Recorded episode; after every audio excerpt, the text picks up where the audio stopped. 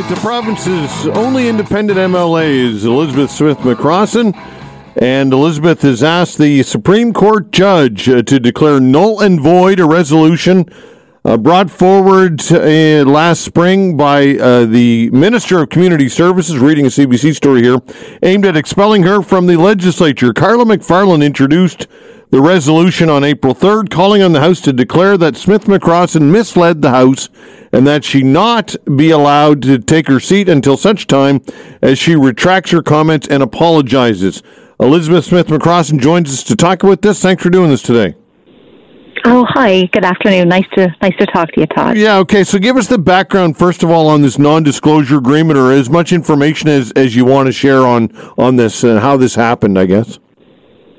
Certainly, you know, as MLA, and even before I became an MLA, as a nurse and as an employer, I've had the unfortunate experience of, of uh, victims, almost always women, coming to me who were victims of sexual assault or sexual harassment and had been coerced to sign uh, non disclosure agreements to silence them.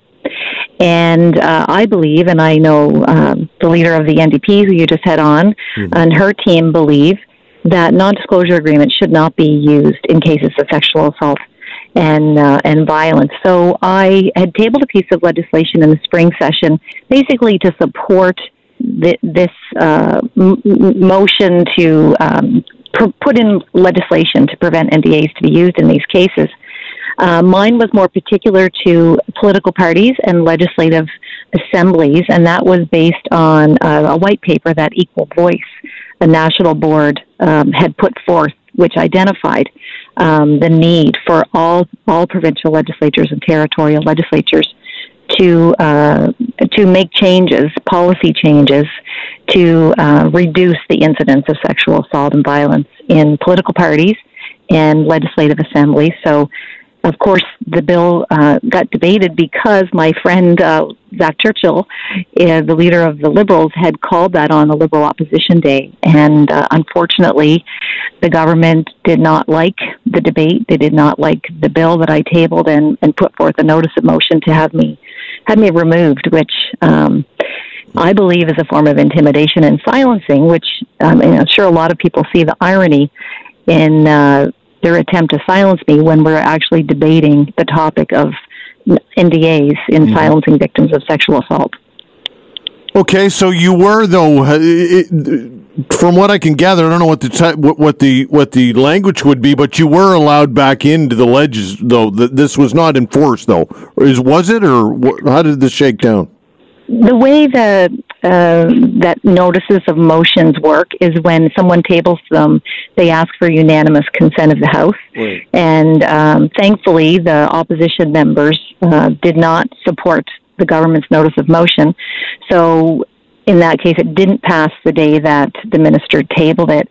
And in all these cases, in two days later, you're allowed to call the notice of motion forward and debated, and because the government has a majority, they would have uh, they would have uh, won, unless of course some of the PC members didn't vote against their own government's notice of motion. Mm-hmm. But what happened is um, a lot of times when we debate bills, we give personal or give uh, examples of of individual or groups uh, experiences to help to help people understand why the bill is important.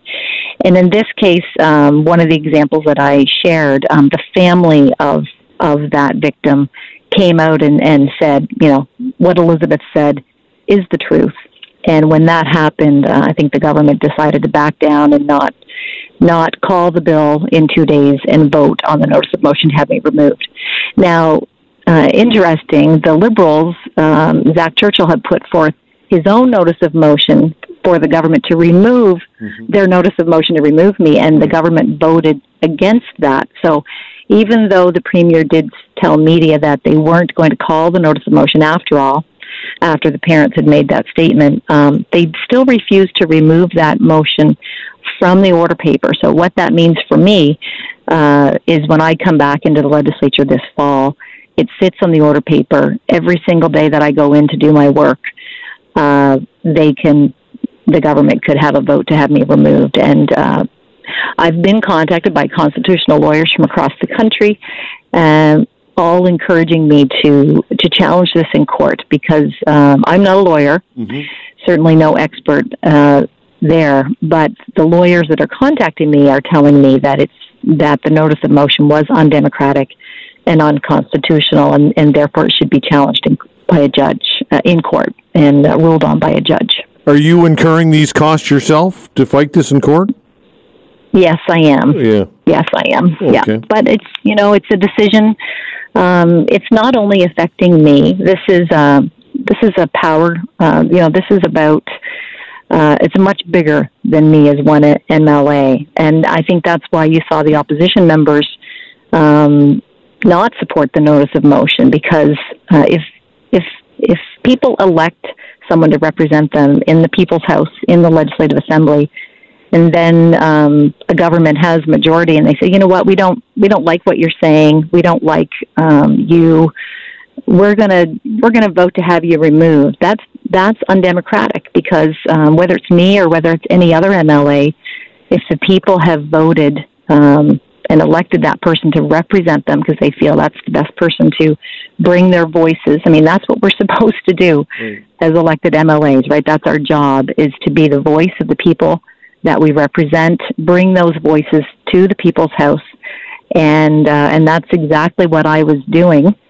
And they didn't like it and uh, are trying to remove me. So it's, it's, we'll see what a judge says, you know. Um, it's really interesting viewpoint as an independent because you don't have the conflict of okay, who do I represent? The the people right. that elected yeah. me or or a party leader. I, yeah. My focus is solely on the people, mm-hmm. and uh, yeah.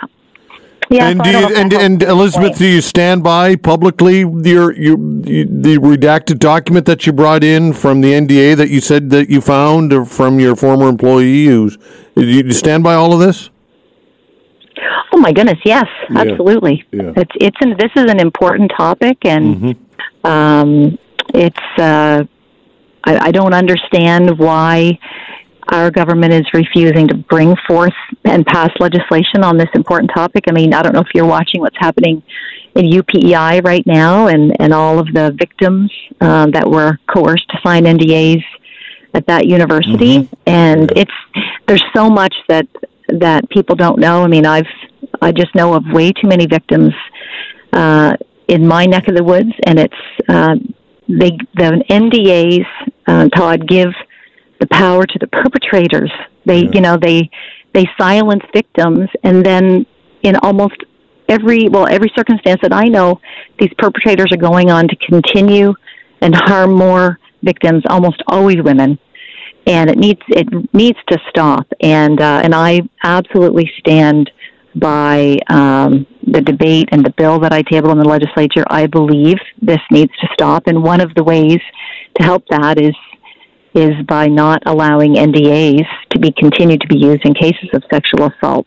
So it's it is a sensitive topic. It mm-hmm. brings out a lot of emotion, but um, this is why people elect us is to bring these important issues to the legislature and have debate in a respectful manner. And I should be able to do that, just like every MLA should be able to do that without the threat and intimidation of being is being removed undemocratically. And you know, the library did some research for me, and when you look at the history of when MLAs and, and members of parliament have been removed, um, they're for things like Colin Thatcher was removed in the 80s for murdering his wife. I mean, they're pretty to be yeah. to be put in that category mm-hmm. for simply debating uh, NDAs and use in sexual assault, spe- specifically right. in political parties and, and legislative assemblies, is, seems pretty extreme. Yeah.